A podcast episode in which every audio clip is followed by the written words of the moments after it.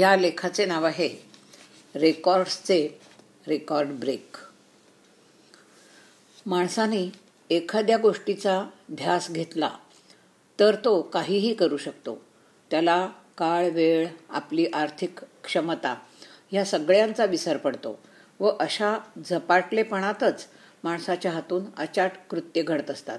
ह्या गोष्टीचे मूर्तिमंत उदाहरण म्हणजे इंदोरवासी श्री सुमन चौरसिया व त्यांचा सर्व उच्चांक मोडणारा ध्वनिमुद्रिका संग्रह. श्री सुमन चौरसिया यांनी आपल्या तुटपुंजा मिळकतीची पर्वा न करता गेली पस्तीसपेक्षा अधिक वर्ष हिंदी सिनेसंगीताच्या रेकॉर्ड जमवण्याचा छंद जोपासला आहे. त्यांच्या खाजगी संग्रहात आज अठ्ठावीस हजारांपेक्षा जास्त रेकॉर्ड्स आहेत. हिंदुस्थानातील रेकॉर्ड्सच्या वैयक्तिक संग्रहात त्यांचा तिसरा क्रमांक लागतो. पहिल्या दोन क्रमांकांवर असणाऱ्या दोन्ही व्यक्ती धनाढ्य राजे महाराजांच्या कुळातील आहेत. पण श्री सुमन चौरासिया हे समाजाच्या खालच्या थरातून आलेले असूनही आयुष्यभर त्यांनी फक्त या एकाच गोष्टीला स्वतःला वाहून घेतलेले आहे.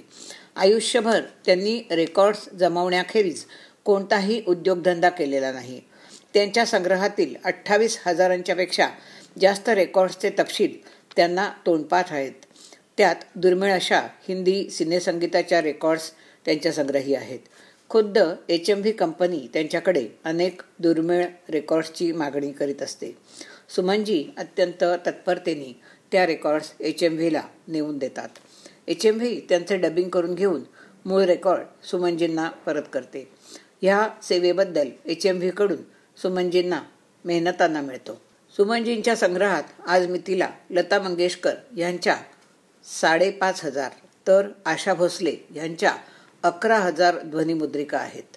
आशा भोसले यांच्या शंभर टक्के ध्वनिमुद्रिका त्यांच्याजवळ आहेत. तर लताबाईंच्या पंच्याण्णव टक्के आहेत. त्याचप्रमाणे कुंदनलाल सेहगल मोहम्मद रफी तलत मेहमूद सुमन कल्याणपूर जुथिका रे इत्यादी सर्वच गायक गायिकांच्या हिंदी मराठी गुजराती बंगाली अनेक भाषांमधील अत्यंत दुर्मिळ व प्राचीन ध्वनिमुद्रिका सुमनजींच्या संग्रहात सापडतात. लता मंगेशकर यांच्यावर त्यांची अनन्यसाधारण श्रद्धा आहे. आपल्या ध्वनिमुद्रिकांच्या संग्रहाला त्यांनी Lata Dinanath Mangeshkar gramophone record library असे नाव दिलेले आहे. लता दिदींशी सुमनजींचा सतत संपर्क असतो. लताबाईंच्या स्मरणातही नसलेली अनेक गीते ध्वनिमुद्रिकांच्या स्वरूपात सुमनजींच्या संग्रहात असलेली पाहून त्या आश्चर्याने थक्क झालेल्या आहेत. अशाच एका भेटीत कैलासवासी दीनानाथ मंगेशकर यांनी गायलेल्या हिंदी गीताचा उल्लेख सुमनजींनी केला. सुरुवातीला दीनानाथांनी हिंदी गीत गायले आहे. हे लता दिदी उषाताई व हृदयनाथ मान्यच करायला तयार नव्हते. शेवटी सुमनजींनी त्यांच्या संग्रहातील दीनानाथांच्या हिंदी गीताची ध्वनिमुद्रिका त्यांना ऐकवली तेव्हाच साऱ्यांची खात्री पटली. सुमनजींचा ध्वनिमुद्रिकांचा शोध सतत चालू असतो. कुठेही एखादी दुर्मिळ रेकॉर्ड आहे असे कळल्यास ते ताबडतोब तिथे पोचतात व पडेल ती किंमत देऊन ती रेकॉर्ड हस्तगत करतात. त्यांचा हा रेकॉर्ड शोधच त्यांना आमच्या घरापर्यंत घेऊन आला. लंडनहून एक दुर्मिळ रेकॉर्ड पुण्यात आलेली आहे असे कळल्याने ते इंदूरहून आमचे स्नेही श्री विजय गावडे यांच्याबरोबर आमच्या घरी आले. दोन दिवसांच्या त्यांच्या वास्तव्यात ती रेकॉर्ड तर त्यांनी हस्तगत केलीच शिवाय अनेक मनोरंजक किस्सेही ऐकवले. लंडनहून आलेली ही ध्वनिमुद्रिका मिडनाईट नावाच्या कधीच प्रदर्शित न झालेल्या हिंदी चित्रपटाची आहे. महम्मद रफी गीता दत्त व तलत मेहमूद यांनी ह्यातील गीते गायलेली आहेत. सुब्बीर सेन यांचे संगीत असलेल्या या चित्रपटाच्या दिग्दर्शकाचे नाव राजू असे होते. चित्रपट निर्मात्याने चित्रपट बनवला पण तो विकणे न जमल्याने सर्व गाशा गुंडाळून तो लंडनला निघून गेला. चित्रपट तर डब्यात गेला पण चित्रपटाच्या संगीताची दुर्मिळ रेकॉर्ड सुमनजींचा पत्ता शोधत पुण्यात आली. ही खबर सुमनजींना मिळाल्याबरोबर ते पुण्यात दाखल झाले. सुमनजींना एका अनमोल रत्नाचा लाभ झाला. चित्रपट संगीताच्या ध्वनिमुद्रिका जमवण्याचा छंद तुम्हाला कसा आणि केव्हा लागला? असे विचारले असताना सुमनजी सांगू लागले मी दहा वर्षाचा असल्यापासून मला सिनेसंगीताची गोडी लागली होती. नवीन चित्र नावाचे थिएटर घराच्या शेजारीच असल्यामुळे मी विना तिकीट थिएटरमध्ये घुसत असे व मनसोक्त गाणी ऐकत असे.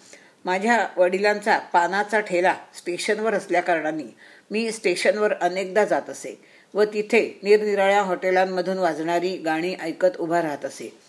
गाणी ऐकण्याचा अतोनात छंद असल्याने आपण स्वतः रेकॉर्ड विकत घ्यावी म्हणजे हवे ते गाणे हवे तेव्हा ऐकता येईल असे मला वाटू लागले.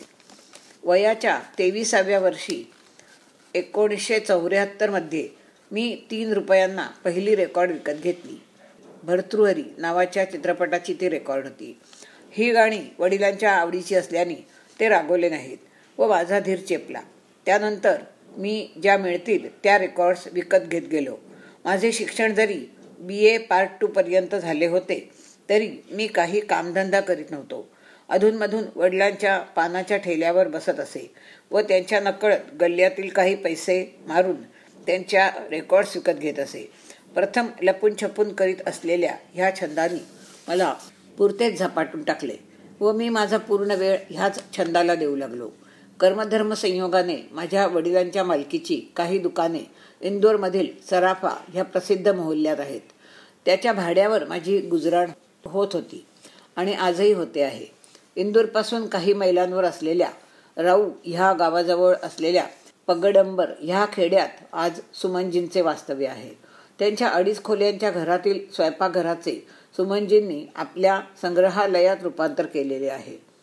सहा बाय बाराच्या किचनमधील एका भिंतीवर मुद्दाम करून घेतलेल्या कपाटामध्ये सर्व रेकॉर्ड्सचा संग्रह त्यांनी ठेवलेला आहे.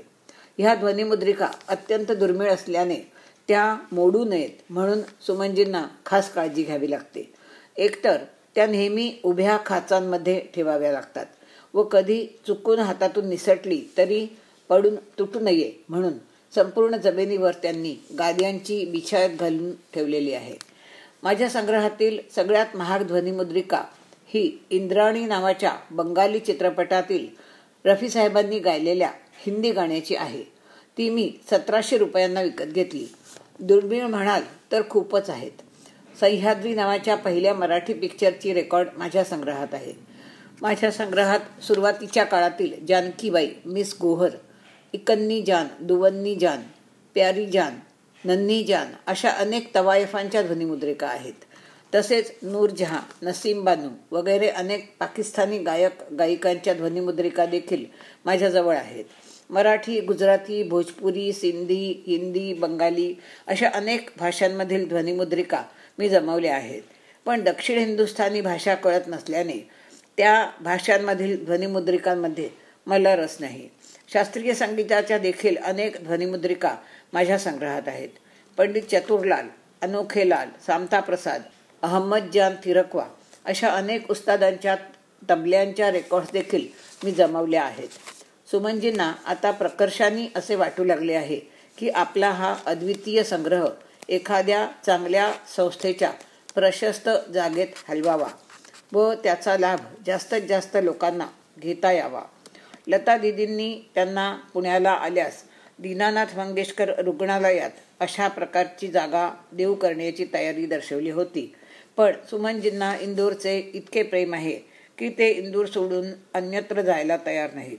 इंदोरचे नेत्रतज्ञ डॉक्टर प्रताप सिंग हर्डिया नई दुनिया वृत्तपत्राचे मालक श्री अभय छजलानी लेखक पत्रकार श्री सुरेश गावडे व अजातशत्रू वगैरे मंडळी सुमनजींची चाहती व हितचिंतक आहेत. त्यांचे स्वप्न साकार करण्यासाठी ही सर्व मंडळी प्रयत्नशील आहेत. लवकरच सुमनजींचे स्वप्न साकार हो हे ही सदिच्छा. पूर्वप्रसिद्धी सकाळ पुणे रविवार पाच नोव्हेंबर दोन हजार सहा. नमस्कार. या लेखाचं नाव आहे सुपर कॅसेट्सचे नवे साम्राज्य. अर्थातच उघडच आहे की सुपर कॅसेट्स ही कंपनी जेव्हा अगदी सुरुवातीच्या तिच्या सुरुवातीच्या काळात खूप नावारूपाला येऊ लागली होती त्यावेळी अत्यंत कुतूहलाने त्यांच्या ह्या यशाचे रहस्य जाणून घ्यावे म्हणून मी श्री गुलशन कुमार यांची मुलाखत घेतली होती आणि त्याच्याच आधारावर हा लेख मी लिहिला होता.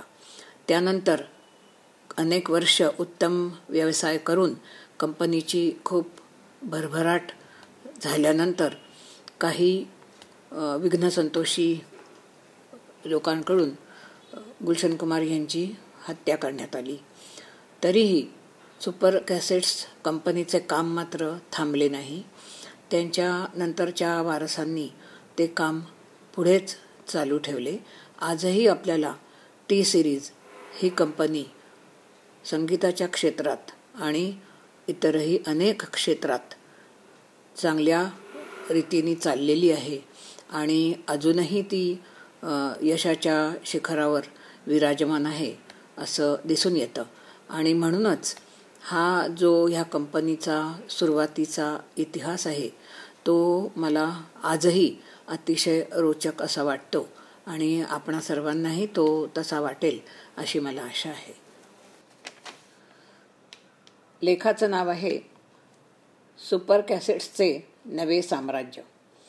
गेली काही तप भारतात ध्वनिमुद्रित संगीताची मक्तेदारी फक्त एका कंपनीने स्वतःकडे राखली होती. ध्वनिमुद्रित संगीताच्या दुनियेत तिने आपलं साम्राज्य निर्मिलं.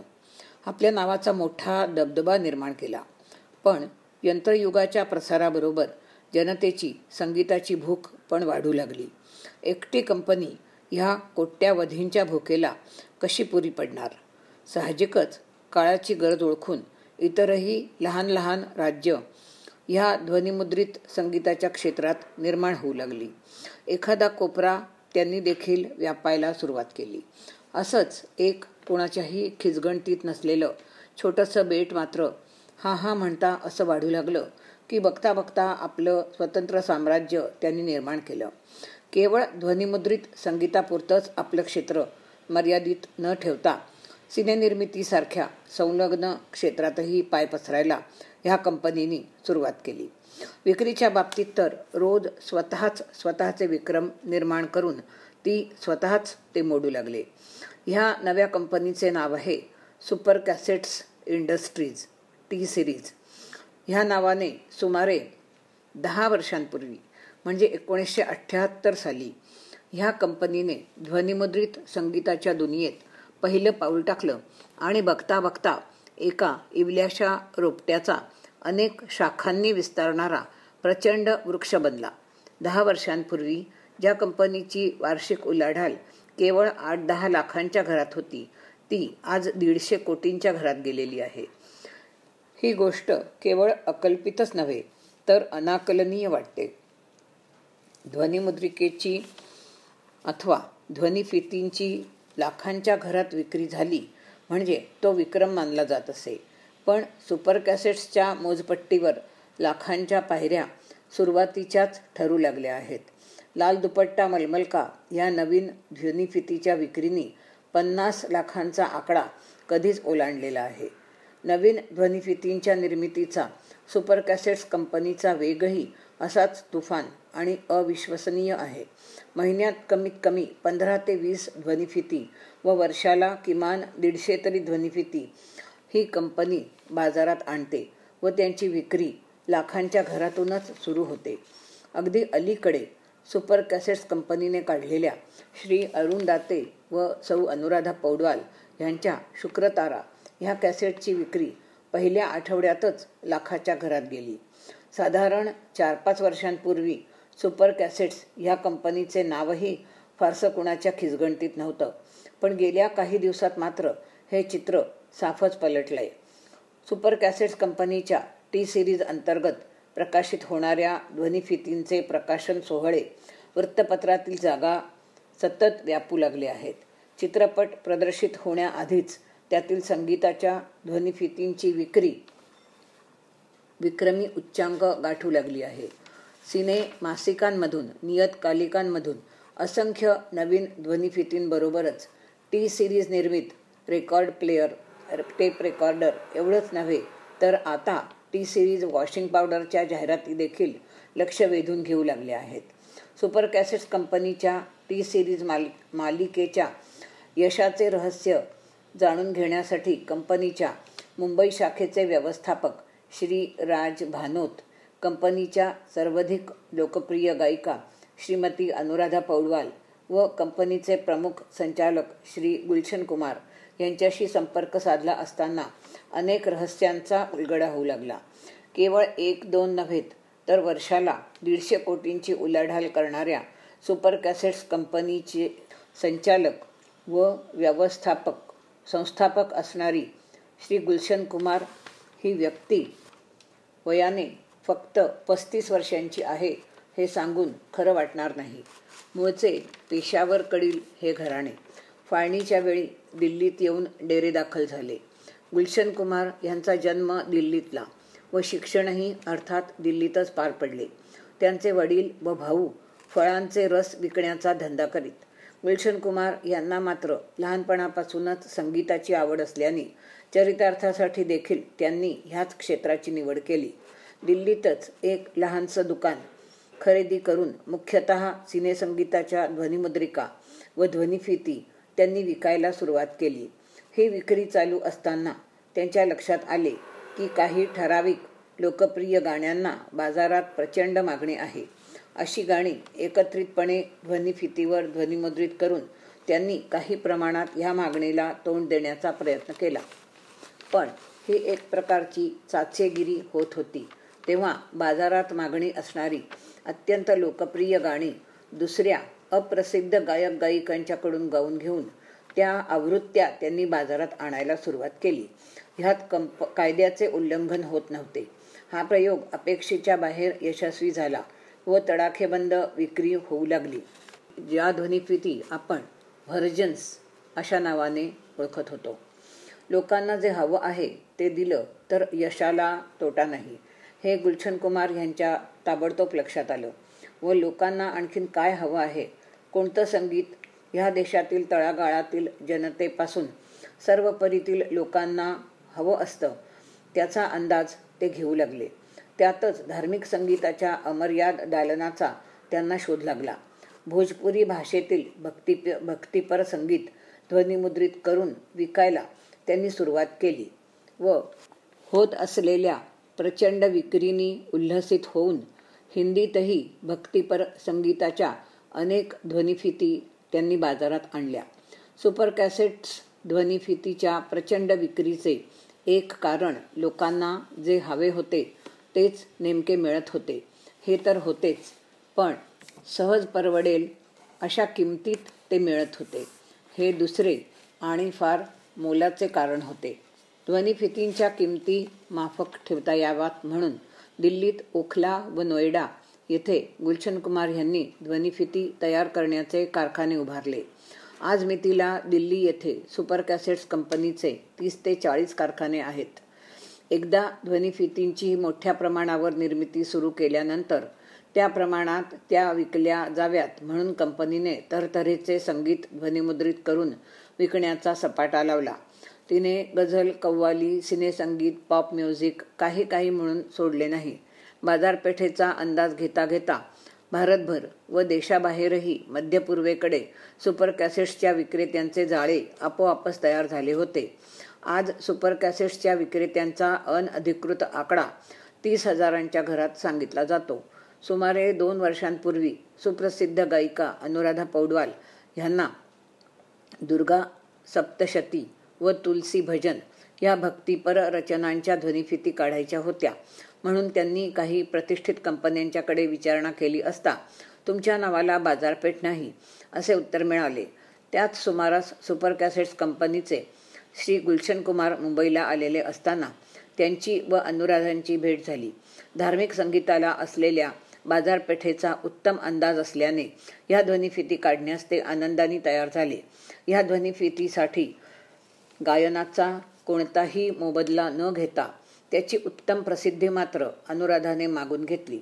ह्या निमित्ताने एकदा प्रसिद्धी तंत्राला हात घातल्यानंतर त्यांच्या परिणामांची प्रचिती सुपर कॅसेट्स कंपनीला लवकरच आढळून आली. दोन्ही ध्वनिफितींच्या विक्रीने आधीचे उच्चांक मोडले. त्यामुळे जाहिरात तंत्राचे महत्त्व कंपनीला ताबडतोब पटले. जाहिरातींमुळे कंपनीचे नावही सर्वतोमुखी होऊ लागले. ह्यानंतर जशी जशी अनुराधाच्या आवाजातील संगीताला बाजारातून अधिक अधिक मागणी येऊ लागली. तशी तशी सुपर कॅसेट्स कंपनी तिच्या आवाजात अनेक ध्वनिफिती काढू लागली. दोन तीन वर्षांच्या अल्पावधीत अनुराधाच्या आवाजात सुपर कॅसेट्स कंपनीने जवळजवळ पन्नास एक ध्वनिफिती काढल्या. त्यातील मीरा भजन तुलसी भजन कृष्णा साईचा भंडारा गणपतीच्या आरत्या मनाचे श्लोक वगैरे बहुतांश धार्मिक आहेत. त्याचबरोबर मराठी भावगीते व बालगीतेही आहेत. आम्ही जर तुमची प्रसिद्धी करून तुमच्या नावानी बाजारपेठ तयार करणार तर त्याचा फायदा दुसऱ्यांनी उठवणे योग्य होणार नाही. म्हणून फक्त सुपर कॅसेट्स कंपनीद्वारेच तुमच्या ध्वनिफिती निघाल्या पाहिजेत अशी सुपर कॅसेट्स कंपनीने अनुराधाला अट घातली व ती तिने मान्य केली. अनुराधाने संगीत क्षेत्रात आजवर मिळवलेली प्रतिष्ठा व नावलौकिक तसेच सुपर कॅसेट्स कंपनीचे प्रगत कार्यक्षम विक्री आणि जाहिरात तंत्र एकमेकांना पूरक ठरले. मिळत गेलेल्या यशामुळे सुपर कॅसेट्स कंपनीशी अनुराधाचे नाव पक्के निगडीत झाले. या सतत मिळत असलेल्या यशावर मानाचा तुरा चढवला. लाल दुपट्टा मलमलका ह्या ध्वनिफितीच्या यशाने. हिंदी गझलांची ध्वनिफीत काढण्यासाठी सुपर कॅसेट्स कंपनीने अनुराधाला सुचवले असता त्याऐवजी सुमधूर युगल युगलगीतांची ध्वनिफीत काढावी. असे तिने कंपनीला सुचवले. सतत सिनेसंगीत गात असल्याकारणाने चांगल्या युगलगीतांची आज किती वाण आहे व किती मोठ्या प्रमाणात श्रोतृवृंदाला ती ऐकायला आवडतात याची तिला कल्पना होती. संगीत दिग्दर्शक म्हणून ताज्या दमाचे संगीतकार आनंद मिलिंद यांची तिने निवड केली. सहगायक म्हणून सुरेश वाडकर उदित नारायण महम्मद अझीज व पंकज उदास ह्या ताज्या दमाच्या गायकांची निवड केली. ह्या सर्व प्रेमगीतांच्या चाली इतक्या आकर्षक बनल्या की विक्रीचे उच्चांक तर ह्या ध्वनिफितींनी मोडलेत. पण या गीतांच्या सुंदर चाली ऐकून त्यावरील दृश्येही फार मनमोहक होतील असे अनेकांनी कंपनीच्या संचालकांना सुचवले. सतत काहीतरी नवीन करून बघण्याचा ध्यास असलेल्या गुलशन कुमार यांना ही कल्पना आवडली व त्यांनी या सर्व गीतांना एका कथासूत्रात बांधून त्यावरून व्हिडिओ चित्रपट तयार केला. ह्या नवीन उपक्रमाला मिळा मिळणारा वाढता प्रतिसाद व चित्रनिर्मितीतील साहस यांचा रोमांचक अनुभव एकदा घेतल्यानंतर गुलशन कुमार यांनी एका मागोमाग एक असे पाच ध्वनिफिती व चित्रफितींचे प्रकल्प हाती घेतले. त्यासाठी यश चोप्रा महेश भट टीनू आनंद रमेश सिप्पींसारखे दिग्दर्शक मुकरर केले. लवकरच व्यावसायिक हिंदी चित्रनिर्मि निर्मितीकडे वळण्याचा देखील त्यांचा विचार आहे. सिनेसंगीताप्रमाणेच शास्त्रीय संगीताच्या क्षेत्राकडेही लक्ष देणे कंपनीच्या प्रतिष्ठेच्या दृष्टीने आवश्यक आहे. हे अनुराधाच्या व इतर अनेक हितचिंतकांच्या सल्ल्यानुसार कंपनीच्या संचालकांना पटू लागले होते व त्यानुसार रविशंकर भीमसेन जोशी शोभा गुरटू अमजद अली खान यांच्यासारख्या मान्यवरांच्या ध्वनिफिती काढण्याचे कामही कंपनीने हाती घेतले आहे. हा एक विशेष प्रकल्प असून ध्वनिफितींच्या बरोबरच ह्या कलाकारांच्या चित्रफिती व संक्षिप्त ध्वनिमुद्रिका देखील काढण्यात येणार आहेत. व्यवसायाच्या तांत्रिक बाजूचा विकासही गुलशन कुमार यांनी असाच सर्व अंगांनी घडवून आणला. ध्वनिफितींच्या निर्मितीबरोबरच चित्रफितींचे उत्पादनही सुरू केले. त्यापाठोपाठ टेप रेकॉर्डर्स व्हिडिओ व टेलिव्हिजन संच देखील तयार करायला सुरुवात केली. विक्रीचे तंत्र आधीच अवगत असल्यामुळे कुठल्याही बाबतीत पश्चाताप करण्याची अथवा मागे वळून बघण्याची कंपनीवर वेळ आली नाही. Super cassettes company T series washing powder देखील काढते आहे. हे कळल्यानंतर संगीताच्या क्षेत्राकडून अचानक साबणाकडे तुम्ही कसे घसरलात? हा माझा बुचकळ्याच्या फेसात टाकणारा प्रश्न मी गुलशन कुमार यांना विचारला. तेव्हा क्षणाचाही विलंब न लावता ते उत्तरले प्रचंड मागणीची पूर्वकल्पना व विक्रीची हमी होती म्हणूनच. गोरापान तांबूस गुलाबी वर्ण बेताची उंची लहान मुलासारखा निरागस चेहरा व ओठांवर सतत मिस्किल हसू असणारा गुलशन कुमार हा केवळ पस्तीस वर्षांचा तरुण स्वकर्तृत्वाने एका प्रचंड मोठ्या उद्योगाचा मालक बनलेला आहे. आपल्या यशाचा आनंद व समाधान सतत त्यांच्या चेहऱ्यावरून ओसंडत असते. सळसळत्या उत्साहाने एकाच वेळी अनेक कामे उरकण्याची त्यांची हातोटी विलक्षण आहे. त्यांच्या स्वभावातील विनय आणि बोलण्यातील मार्दव एकदम आपुलकी निर्माण करते. संपूर्ण शाकाहारी व निर्व्यसनी असणारा हा माणूस वृत्तीने अत्यंत धार्मिक आहे. वैष्णवदेवीचा व शंकराचा तो निस्सिम भक्त आहे. वैष्णवदेवीच्या मंदिरात दरमहा लाखाचा नैवेद्य त्याच्यातर्फे वाटला जातो. शंकरावरील भक्तीचे निदर्शक म्हणून टी सिरीजमधील टी हा त्रिशूळपासून घेतलेला आहे. दिल्लीत फिरत असताना रस्त्यावर कुठेही पिंजऱ्यातील पोपट अथवा पक्षी विकायला ठेवलेले दिसले तर ते सगळेच्या सगळे विकत घेऊन त्यांना मोकळ्या अवकाशात स्वच्छंद भरारी मारण्यासाठी सोडून देण्याचा त्याला मनस्वी छंद आहे. गुलशन कुमार यांच्या हाताला जणू परिसस्पर्श लाभलेला आहे. गुलशन कुमार यांचे काही वर्षांनी निधन झाले. त्यांची हत्या झाली. हे आपल्या सर्वांना ठाऊक आहे. परंतु त्यांनी जे काम निर्माण करून ठेवले आणि जे साम्राज्य त्यांनी निर्माण करून ठेवले ते आजही अबाधित आहे. आणि असंच ते प्रगती करीत राहील असं मला वाटतं. त्यामुळे हा इतिहास आपल्या सगळ्यांना रोचक वाटेल अशी मला आशा आहे. पूर्वप्रसिद्धी लोकसत्ता पंधरा सात एकोणीसशे एकोणनव्वद.